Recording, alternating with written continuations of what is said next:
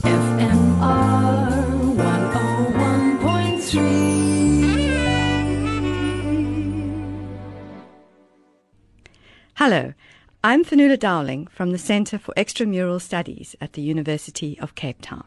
It gives me great pleasure to introduce this Fine Minds lecture on the subject of sleep by Dr. Dale Rae.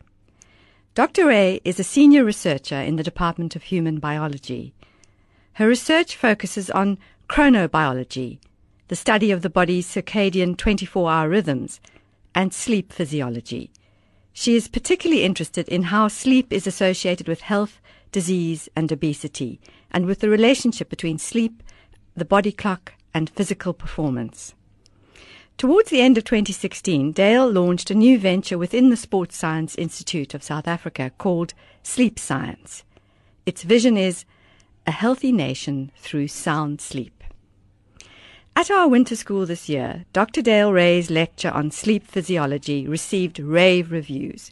We are proud to be able to present it to a wider audience. Good evening, everyone. I have the great privilege to chat to you tonight about one of my absolute favorite topics, sleep physiology and perspectives on health and disease. So, just by means of an overview, I'm going to chat to you first about sleep physiology. What is sleep exactly? Why do we sleep? How much sleep do we need? How is sleep regulated? And this conversation would simply not be complete unless I included a little bit on circadian rhythms and their crucial role in our sleep. We'll then have a look at the sleep, circadian, and health link. We'll look at circadian disruption. We'll look at artificial light at night and the new concept of social jet lag.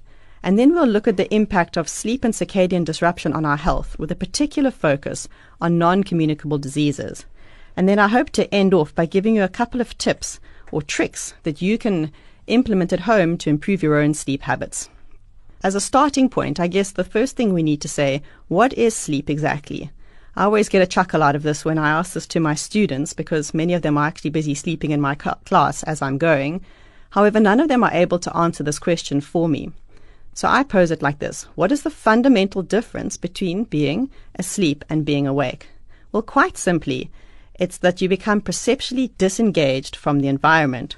So sleep is actually an active process in which all the sensory stimulation is blocked or modified in some way so that we cease to be conscious of the world around us. If any of you have had young children, you'll be able to relate to this. While you might have trouble getting your little ones to sleep, once they're asleep, they generally seem to be dead to the world, and you can literally have a party or vacuum around them, and it's very, very difficult to wake them up. To help us understand sleep, I think it's important to know what the structure of sleep looks like. Now, sleep researchers have used a technique called polysomnography to try to get an image of what sleep looks like.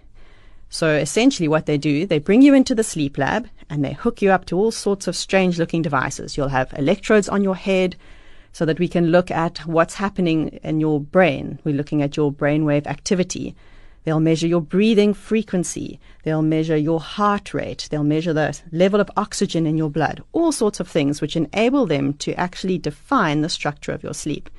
And so essentially what happens is that when we're awake, we have high levels of consciousness and our brain is super busy as we're scanning and processing our environment. And as we go to sleep, the first stage that we go through of our sleep cycle is called stage one sleep. So our brain starts to slowly chill out, the activity slowly reduces, but we still have a quite a high level of consciousness. So if I were to come and shout next to your ear, you most definitely would wake up. You then progress into stage two sleep, which is an intermediate level of sleep where your brain is slowing down a little bit more and your level of consciousness decreases a little bit further. And then you hit deep sleep. You might know it as slow wave sleep. And it's at this stage of sleep that your level of consciousness is very low and it's super difficult to wake people up from this stage. What happens then is you generally then progress into what we call REM sleep, rapid eye movement sleep, or you may know this as the type of sleep during which you typically dream. And interestingly, the activity in your brain during REM sleep looks very much like the activity when you're awake or during stage one light sleep. The difference is that you are completely paralyzed, so none of your muscles are able to move. And this is quite a good thing. I'm sure you can appreciate that if you were able to move, you may well end up acting out your dreams. So that's the basic structure of our sleep. And what happens during, say, an eight hour night of sleep is that we go through a number of sleep cycles. So, a sleep cycle is where you go from being awake and then you drop down into stage one, stage two, stage three sleep.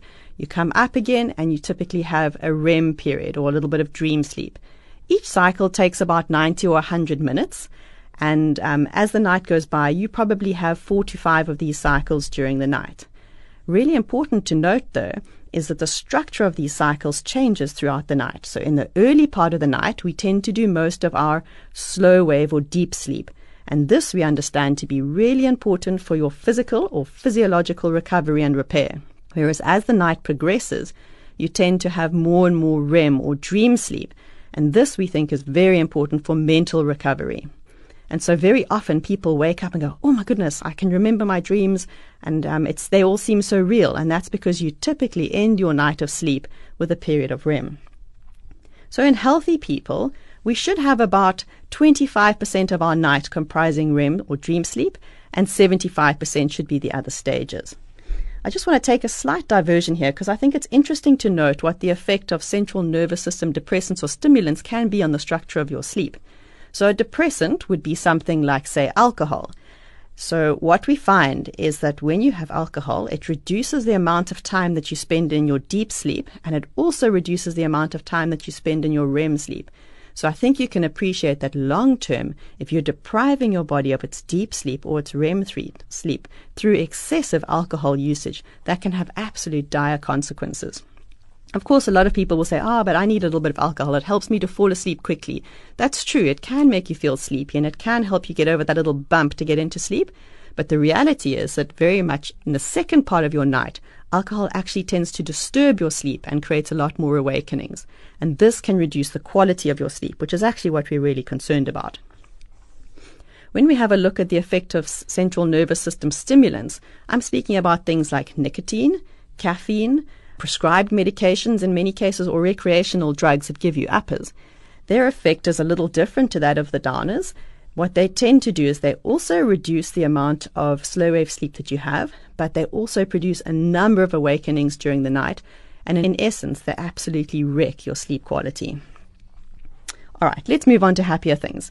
What about why do we sleep? Again, this is a question that not only do we struggle to answer, but the scientists who have been examining this for years and years and years are still really battling to come to grips with the precise purposes a recent review has come out in Sleep Medicine Reviews, which I think really nicely puts together what we know so far. So, probably the most important function for sleep is something called brain connectivity or plasticity. All right, so what does that mean? It means it's a time when your body enhances all of your little neural pathways or circuits in your brain. So, let me give you an example. Let's say you're a little kid and you're learning to play tennis. And at this particular lesson, you've been learning to serve. Now, in order to do that action, there are little pathways in your brain that need to be activated. And while you sleep, those pathways are reinforced or enhanced so that the skill absolutely gets laid down or bedded down in your brain. Another example, let's say an older person is learning to play a card game like bridge.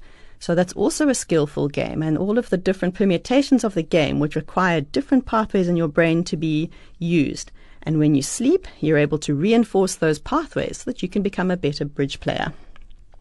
Another um, reason that we sleep is quite obvious. It's an opportunity for our brain to restore its um, energy sources. So your brain uses primarily glucose, which is sugar, during the daytime, and at night we're able to store sugar in our brain so that we're ready for action the next day. It's also a period where we use less energy, which means that essentially over a 24 hour period, we don't have to eat quite so much as we would need to do if we were awake 24 hours a day. A really important function is also that of removing all of the waste and toxins from our brain. So it's a lot of housekeeping that happens at night. Probably a more obvious uh, reason for sleeping is that it's able to reverse the performance loss that we experience associated with wakefulness. So I'm sure that you'll appreciate that as the day goes by, you get more and more fatigued, both physically and mentally. And this is completely reversed if you have sufficient sleep. One of the super important aspects of sleeping is around immune support. So now your immune system has two major components. The one is primarily active during the daytime and it's protecting you against pathogens or germs that you might be inhaling. The other part of your immune system is primarily active at nighttime, and that's the part that builds up your defense against different viruses. And it also uses that time to get rid of any mutated cells, cancerous cells, for example, that might have accumulated in your body during the day. So it's absolutely critical for our immune system to function well. And then, lastly, is the matter of survival. It's relatively obvious that without sleep we would die. I think that you can appreciate that we can't really conduct these experiments in humans However, in the early 1980s, uh, did a really elegant experiment in which he was able to prove that when you um, chronically sleep deprive animals, the only result is that of death. In this particular experiment, he had his little rats living on these circular boards that were placed horizontally above little ponds of water. And the rats were able to move around and eat and drink just as they normally would, but whenever they went into sleep, and he judged this by the little electrodes that he had placed on their heads, he would start to rotate the board, and that would wake up the rats, and they would need to move. Because if they fell asleep and didn't move, they would plop off into the water, which was not what they wished to do. So, what he was able to achieve was a chronic state of sleep deprivation in these rats. And what he showed was that the rats who were sleep deprived suffered severe pathology and ultimately death, while the control rats didn't. And what's really interesting to me was that the pathology was really, really diverse. Lungs were affected in some, stomach in others, brain in others, sexual organ in yet others. And this tells me that the effects of sleep deprivation are very diverse within our body and they affect every single organ. The other interesting thing to note was that the time to death ranged from 5 to 33 days, which shows that there's huge inter individual variability in terms of our ability to withstand sleep deprivation. And we know that's true in humans too. So I suppose you're wondering, and I get asked this a lot, how much sleep should we get? I think most people will say, ah, oh, it's around eight hours because that's what they think they should be saying. The reality is, is that most people are actually getting closer to seven. The latest recommendations from the National Sleep Foundation in the US suggest that adults, sort of 25 to 65 years of age, need seven to nine hours of sleep per night. Now, what I like about these recommendations is that they give a little span on either side where they say, do you know what? For some people, six hours is sufficient, and for others, 10 hours is necessary. And that for me is critical because it allows for the fact that we are all different, and my sleep needs are different to your sleep needs. So essentially, it's about finding your own sleep sweet spot, as I call it. A lot of people say to me, that's all very good and well, but how am I supposed to know what my sweet spot is? And it's true, it's difficult to judge because we are shocking at actually admitting how tired we are during the day or the fact that we may not get enough sleep.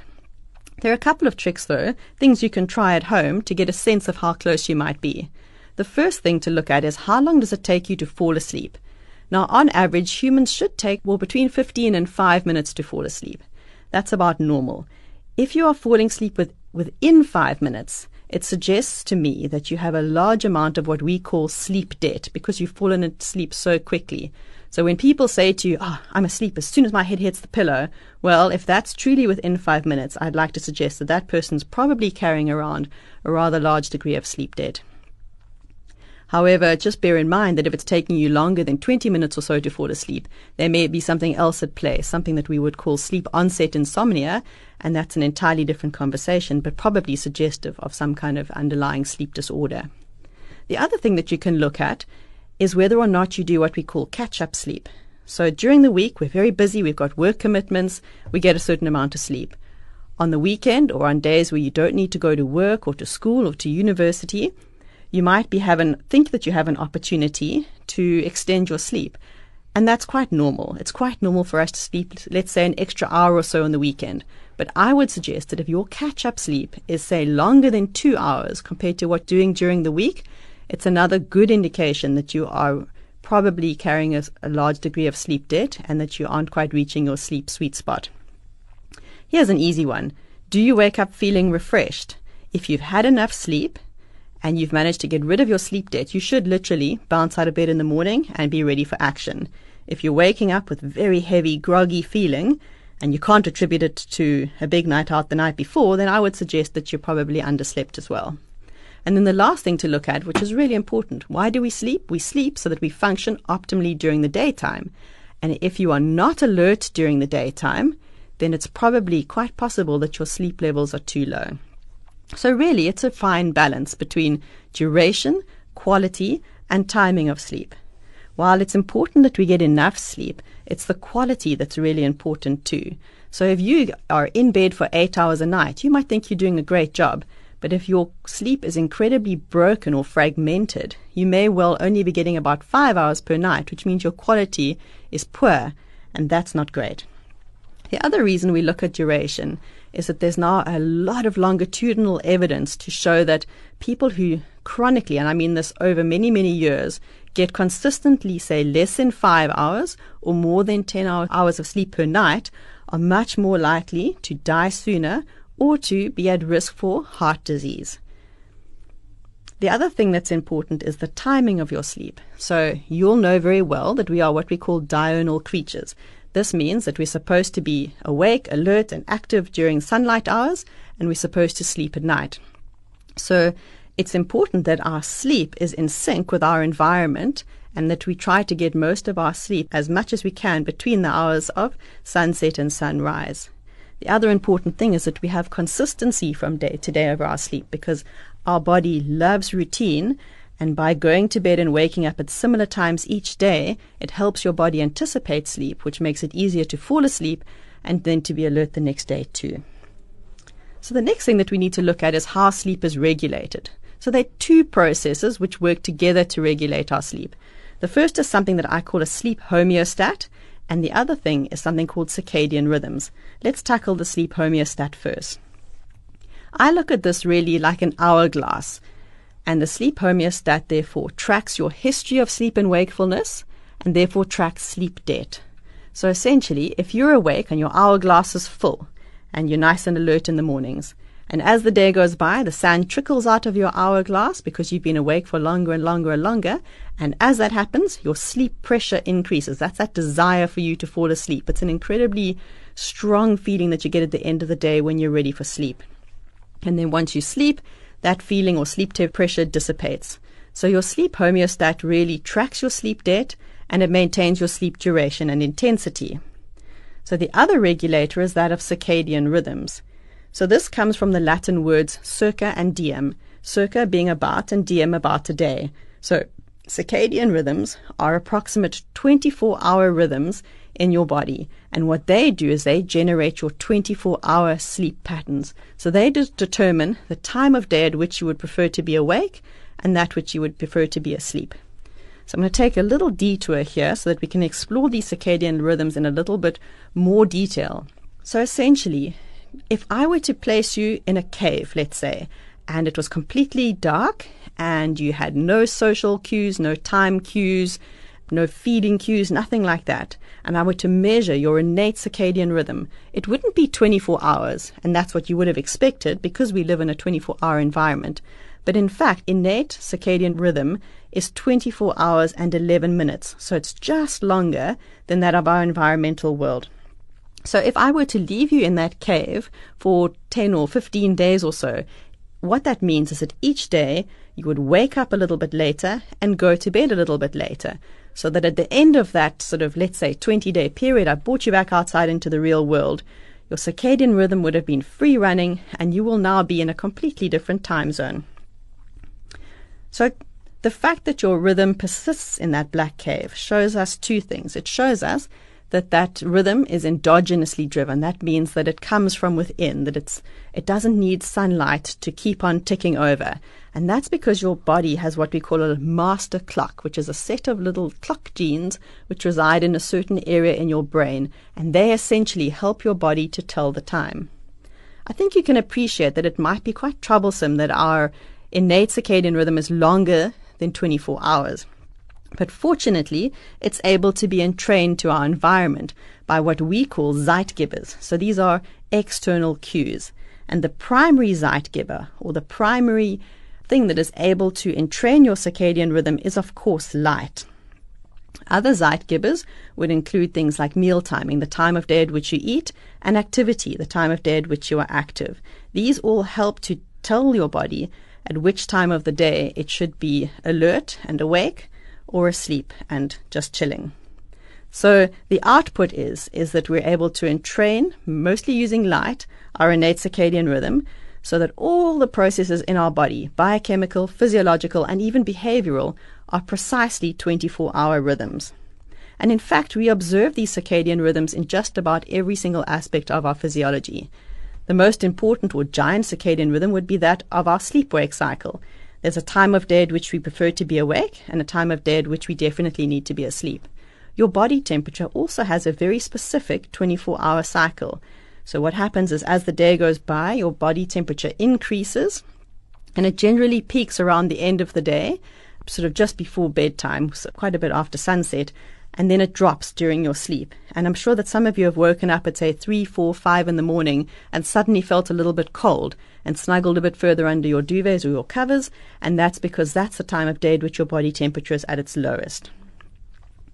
What I think is really fascinating, however, is that we can have a biological rhythm which is also translated into our behavior and we call this circadian behavior. The way that we classify it is one's chronotype. So I'm sure that you've all heard of morning types and evening types, or larks and owls. And I'm sure that you can identify with perhaps being one or another. So the morning person is all chipper in the morning. They can bolt out of bed at six o'clock and they're absolutely ready to go. They're infuriating to the owl, who's at that time of the day incredibly surly and really doesn't feel like engaging with anybody. However, at the end of the day, especially around 9 or 10, the good old morning person is completely worn out. They're done and they're ready to go to sleep, ready to go home, often look like the party pooper, whereas the night owl is just warming up. And we often hear these people say, Oh, I do my best work at 10, 11, 12, 1, 2 in the morning even. That's when my brain's alert. And it's fascinating to me that it's their physiology which is driving that. Now, I've categorized owls and larks into sort of, or dichotomously, which is really not quite true. It's actually a spectrum. So on one hand, we have um, definite or extreme evening types, and then we move along a spectrum through to neither types, and then all the way through to definite morning types on the other side. And I think this is important because people often say to me, well, if I'm an extreme evening type, can I change my chronotype? So being an extreme evening type, you will never become an extreme morning type. There's, it's just too far to go. But through conditioning, you definitely can modify your chronotype. And I often hear from people who go to the, or used to go to the army, for example, they would have arrived as an evening type and left as a more moderated evening type. And that's simply because of the conditioning that they were made to do over the couple of years in terms of having a very early wake times and very, very physical days. So let's bring this back to how it relates to sleep. So essentially, I'm hoping that you're able to see now that your circadian rhythms are very important for your sleep too, because they help to generate that 24 hour sleep rhythm and determine your preferred timing of sleep, such that morning people will probably be more comfortable waking up at, say, six in the morning and going to bed at nine, while evening types are going to be happier to be left to sleep in till maybe nine and are very happy to stay awake at least until one or two in the morning. So essentially, healthy sleepers are those for whom the timing of their sleep is in sync with their innate circadian rhythm and that both their sleep and circadian patterns are aligned with the environment. Easier said than done. On the other hand, problem sleepers often find that their um, innate circadian rhythm is too different to the environment. Maybe it's super long, for example, and they I might suffer from something like delayed sleep phase disorder, where they have a very late sleep timing and much later than normal physiological rhythms. And this, I'm sure you can appreciate, makes it very difficult for them to function normally in our 24 hour society. Okay, so next we'll have a look at the circadian sleep and health link. So I've spoken quite a lot about circadian rhythms, and the important thing here is that while we aspire to a, a nice, robust, strong circadian rhythm, the reality is that we're quite good at disrupting our rhythm. So what happens by circadian disruption? I mean that your endogenous circadian rhythm becomes dissociated or desynchronized from the environment. And the way that you would feel that is you probably notice alterations in your sleep wake timing, and the primary symptom would be poor sleep. So the the main message there is that circadian disruption and sleep disruption are very closely linked. So what are the causes of circadian disruption? I'm sure that many of you have experienced jet lag. So, this is the result of transmeridian um, travel or flying across time zones too quickly for your body to adapt to the change in the environmental time cue.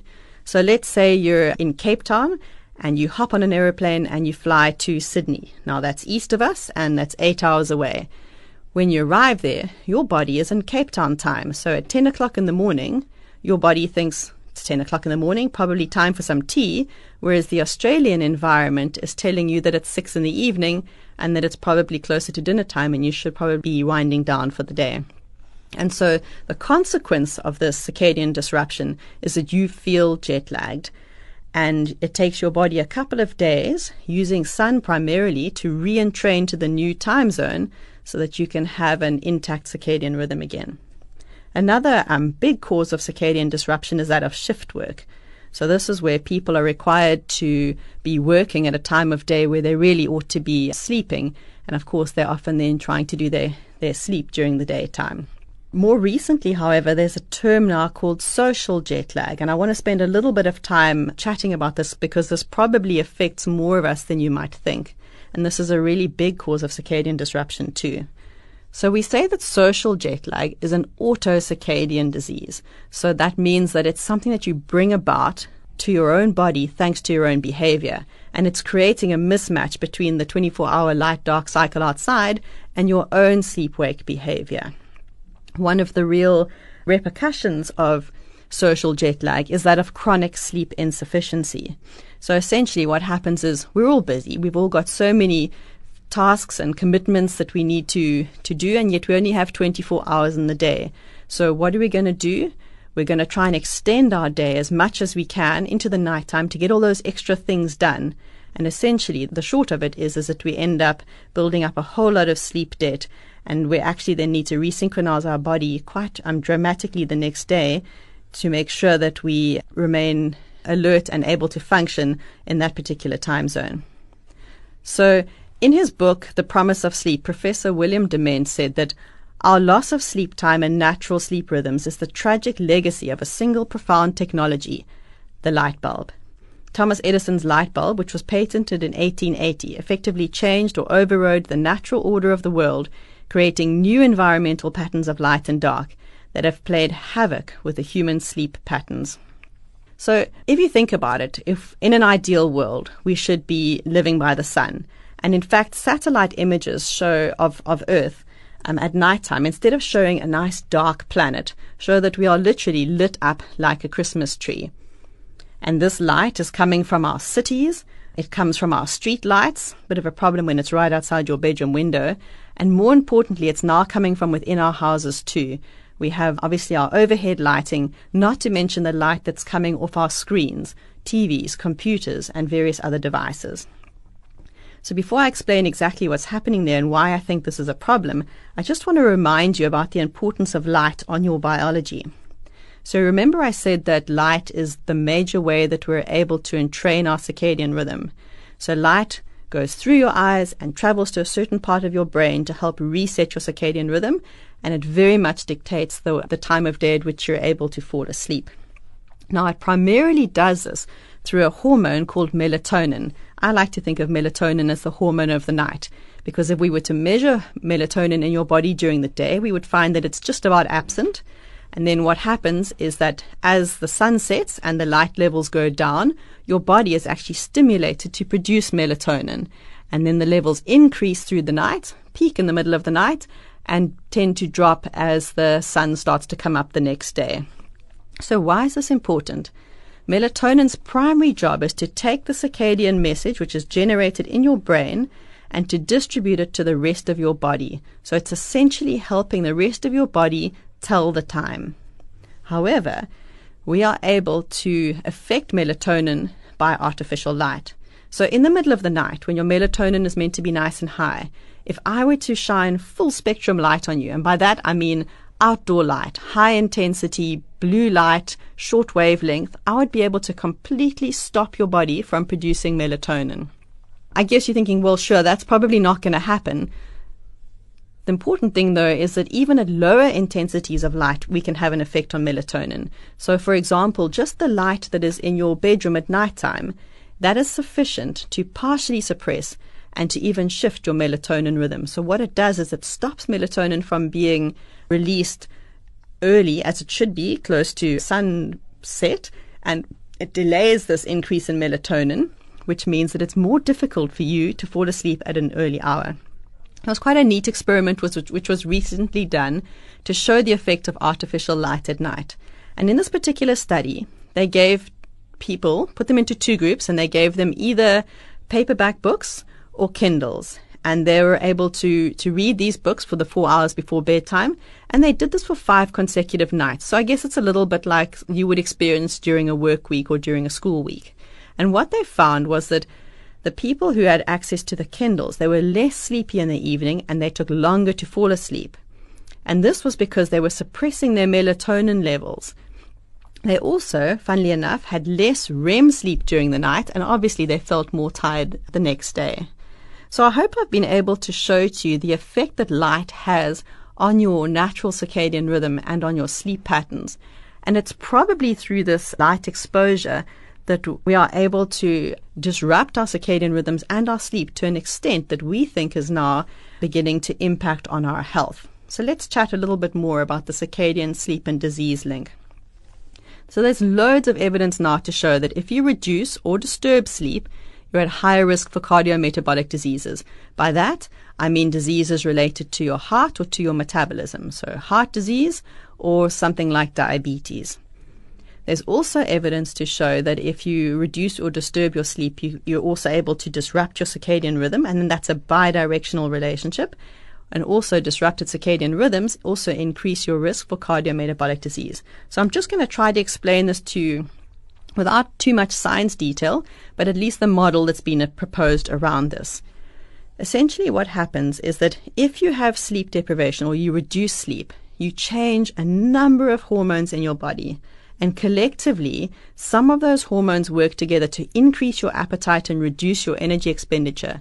And when that happens, you are more likely or predisposed to weight gain, which means that you could end up becoming obese if that's not well controlled.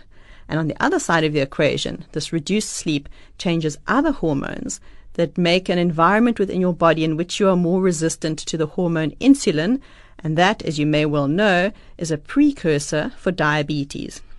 So essentially, if you're reducing sleep duration, you have an increased risk for obesity and an increased risk for diabetes. And then once you have those disease states, both of them actually feed back and are able to, through various lifestyle, depression, or stress factors, or even the symptoms of the diseases themselves, further interfere with your sleep so that you essentially have a vicious cycle. And so it's been proposed that this reduction in sleep and um, obesity and diabetes are, should be termed interacting epidemics. I really couldn't just uh, resist this aside here. It's about Thomas Edison, the inventor of the light bulb.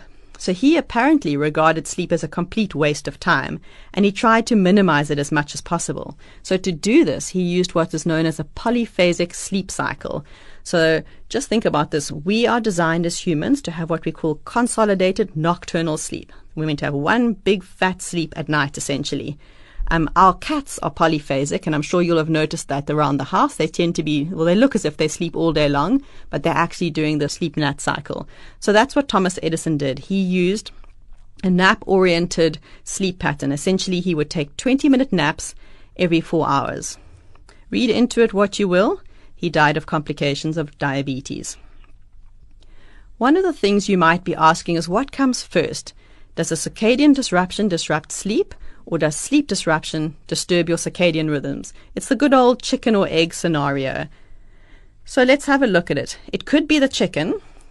By that I mean it could be that um, circadian disruption results in sleep disturbances, and we see this very clearly in shift workers. So remember, shift workers obviously are working at night time when they should be asleep, and we know that their circadian rhythm is disrupted to accommodate their working hours during natural sleep time. And the result is that shift workers are typically sleep deprived or suffer from sleep insufficiency or at best poor sleep quality. And there's a load of evidence now to show that they are at risk for developing cardiovascular, metabolic, gastrointestinal disorders, some types of cancer, and psychiatric disorders. In fact, a recent review has shown how pervasive the, the effects of shift work are on our health. We um, now have evidence to show that shift workers have increased risk for reproductive effects like low birth weight of children or prematurely born children. They're greater risk for cardiovascular disorders and cardiovascular disease. They generally have poorer mental health, so increased risk in anxiety and depression and neuroticism, for example. Of course, it disrupts their circadian rhythms, so which means things like their um, body temperature and hormonal production are very often out of whack their brain effects. So not only do they suffer from sleep loss, but they often have REM sleep reduction. And they might well experience GI disorders like dyspepsia or heartburn, and there's an increased risk for cancer too. So this research shows quite clearly, or this body of research, that if you disrupt circadian rhythm, you also disrupt sleep patterns.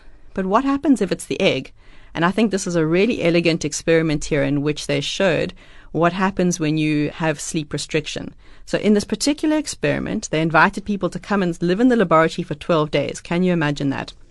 In the first two nights, they gave everybody an eight hour sleep opportunity just to make sure they paid off any sleep debt that they might have come into the lab with. And then under one condition, for the whole week, they were given 10 hour sleep opportunities. And in the sleep restriction condition, they were only given six hour sleep opportunities. And then at the end of that week, they measured a whole bunch of things. So essentially, they were looking to see what happens when you have one week of insufficient sleep. And these individuals had about 5.7 hours per night on average. And it was shown that 711 of their genes were up or down regulated as a consequence of this week of sleep insufficiency. And these genes were associated with their circadian rhythms, their sleep homeostasis, oxidative stress, and metabolism and downstream of that, many of their biological processes were affected. I think it's quite interesting to further explore this insufficient sleep metabolism scenario because it's probably something that most of us can relate to.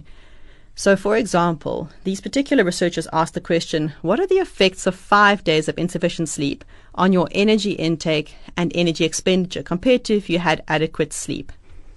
So here they had 15 participants, males and females. They were relatively young, 22 years old, and well, that's actually probably really young. And they were all lean and apparently healthy. And the one group, they allowed them to have an average of nine hours of sleep per night. And in the other group, they restricted them to five hours a night for the week. And what they showed is that the short sleepers, they indeed spent more energy on average during the week. Well, that makes sense because we know that when you're asleep, you spend less energy. So if you're awake for more of the time, you must indeed spend more energy. What they also observed was that the individuals who were the short sleepers in this group, they had a much higher energy intake. So they were eating more during that week. And at the end of the day, what they observed was that they actually had a greater increase in weight. So during one week of insufficient sleep, this, these um, individuals showed that they increased their total daily energy expenditure by 5%, but they increased the amount of food that they ate, their energy intake in excess of this. And so this resulted in an increase in weight gain. So, in short, I've given you quite a lot of insight into what the physiology of sleep is and how it's related specifically to our metabolism and its development of, or and the potential for development of uh, non-communicable diseases like cardiometabolic diseases. What I'm really hoping that you're going to think about now is how this might impact you personally. And I think that the problem is is that with our very busy lives, we have so many things to try to fit into each day. And when we are pressed for time, the first thing that we do is we steal time from sleep. And there's a recent quote from some of our um, top sleep researchers, and they say that because we are not conscious when we're asleep, this important aspect of our life fails to impinge on our consciousness much of the time. And so, in short, we tend to ignore sleep. We seem driven to casually discard this critical aspect of our physiology. And I guess the problem with sleep is that, sure, you can have a night of no sleep or very short sleep and you feel a bit groggy the next day, but you know that you can easily recover if you catch up sleep over the next day or two, and yay, all is well. The problem for me is it's the long term health effects which we don't feel now It's a bit like smoking, I guess, and we're only going to notice them way down the line in the future that are really going to be the things that have a biggest impact on our health. So I hope that I've been able to help you to understand your sleep and circadian biology. And my plea to you is to really take a hard look at your sleep habits and see how can you prioritize sleep better. So to end off with, I'm just going to go through a couple of tips and things that you might be able to try at home to help improve your own sleep habits. So as I'd mentioned before, light is absolutely critical for setting your circadian rhythm. So what this means is that you can use light to your advantage to manipulate your circadian rhythm and your sleep patterns. It's really, really easy. You need to seek light exposure in the morning because that helps create a nice, strong, robust circadian rhythm and you need to be active during sunlight hours, and you just want to limit light exposure at night, and of course, sleep when it's dark. I can hear you thinking, yeah, yeah, easier said than done. And it's true. Many of us need to work at night, especially if you've got young kids or a lot going on at work. We don't have an option. So one of the things I'd like to suggest to you is that you consider some of the apps that are available for your devices and your laptops or home computers, which are able to help limit the amount of blue light or bright light that is emitted from your screens. So it's all very well that we have these fancy devices with beautiful crystal sharp images, but the reality is that if we're staring at those devices late at night, that blue light is interfering with our melatonin production. It's suppressing melatonin or delaying it, and it's going to make it more difficult for us to go to sleep. So Apple's come out with something called Night Shift. And for Android users, there's something that you can look at called f.lux. And what these apps do is that once the sun goes down, they start to filter the amount of blue light that comes off your screen. So ultimately, by the time you've been working and it's 10 or 11 o'clock at night, your screen is starting to look a little bit pinky orangey. I'll have to admit it's a bit disconcerting at first. But the good news is, is that it allows you to keep working without having the very devastating effect of bright light on your eyes. And hopefully it'll mean that you can find some kind of balance between completing the work that you need to do without completely disrupting your circadian rhythm and making sleep really difficult. So there are a couple of tips that I could give you, or things that you should think about that you do behaviorally, which might help you have a better night's sleep. One of the first things to consider is at what time of day you're drinking coffee. So caffeine has quite a long half-life. It's about five to six hours. That means that once you've had your cup of coffee, you still have caffeine in your system. In fact, you've got half of what your initial intake was five or six hours later. So if you are sensitive to caffeine and you find that it gives you a really big upper, the chances are that it's also going to be difficult for you to fall asleep if you've got a lot of caffeine in your body. So I would recommend that you try not to drink caffeine around six hours before bedtime. So for a lot of people, that's three or four in the afternoon. But if you're very sensitive to it, and you battle to fall asleep, I would see what you can do about relegating caffeine to the early part of the day, i.e., before lunchtime. One of the other things to consider is alcohol. The recommendations are really not to have excessive alcohol within three hours of bedtime. I know that a lot of people think, oh, but it helps me fall asleep. And sure, one sort of tot or one glass is not, it's really not the end of the world. And it can do a lot in terms of helping people de-stress, for example. But excessive amounts of alcohol are incredibly disruptive for your sleep. And re- you really need to think carefully about that, that if that's an ongoing or chronic problem, it could be something that you wish to address. One of the interesting things is the timing at which you eat dinner.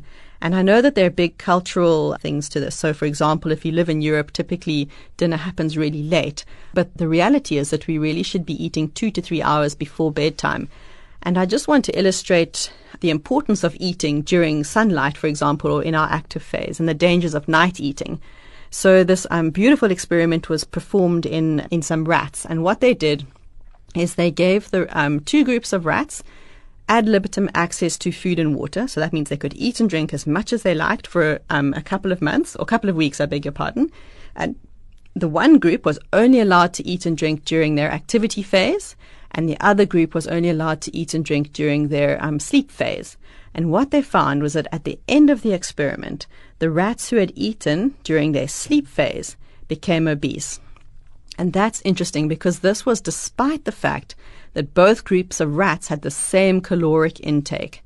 So it wasn't the calories, the excessive calories that was causing them to gain weight, it was the time of day at which they were eating. And so there's a, it's a really important point to consider is that our bodies are designed to deal with nutrients and food um, during the day. And so potentially by avoiding big meals at the end of the day or too close to bedtime or specifically night eating, we may well be able to help control weight gain to some extent. The other thing to consider is not to exercise too close to bedtime. Exercise is, of course, a very stimulating activity, and any of you that have had like a, an experience of doing a night race or anything like that, you'll understand that you're on quite a big high after that, and it's very difficult to come down. So it just means it's going to push your bedtime out a little bit later than what you might choose. Probably the most important thing, however, is to allocate a good hour or so before bedtime where you try to disengage from the world. Turn off electronics, stop working, studying, and stressing most importantly. And this hour is the time at which you use to bring your body down, to deal with all the busy things that have been happening with you during the week, to help get your, your body ready to sleep. We've discussed the reason for turning off electronics in terms of light, but the other aspect of that is that, in my opinion, what the electronics generally do these days is they just, I guess they're invading our I wouldn't say our privacy, but they're invading our time. And what I mean by that is I've just observed so many youngsters who are permanently on their phones and communicating. And communicating itself has a number of emotional ties that go with it. So there can be messages that make people feel happy or excited or very sad and depressed. And you can imagine that if you're having these high sort of cyclical um, emotions right before bed, it's going to be much more difficult to sleep.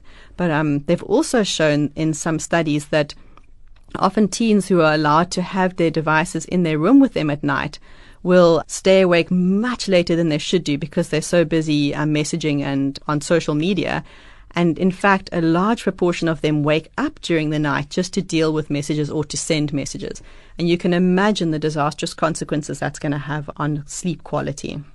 So essentially, we need to look at what we do during the day and how we uh, manage our time and how we prepare ourselves for sleep at the end of the day.